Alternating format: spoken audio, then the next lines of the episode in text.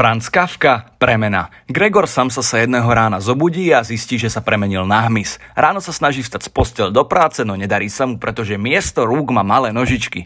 Otec, matka a sestra nevedia, prečo nešiel do práce. Do ich bytu prichádza prokurista, Gregorov nadriadený, aby zistil, čo sa deje. Na jeho naliehanie sa mu podarí zliesť z postele, čelusťami otvára svoju zamknutú izbu a zbadá ho.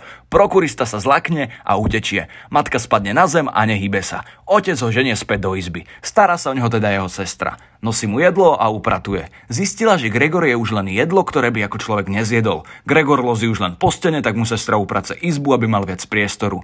Neskôr, aby sa ako rodina uživili, prenajímajú jeho izbu trom pánom. Večer páni volajú sestru do izby, aby im zahrala na husliach, zbadajú aj chrobáka, stiažujú sa a neplatia nájom. Z bytu odídu. Sestra vybuchne a navrhne, nech sa ho zbavia. Rodina súhlasí. Gregor hladovie a nad ránom zomiera. Nájde ho slúžka a oznamuje rodine, ono to chcíplo.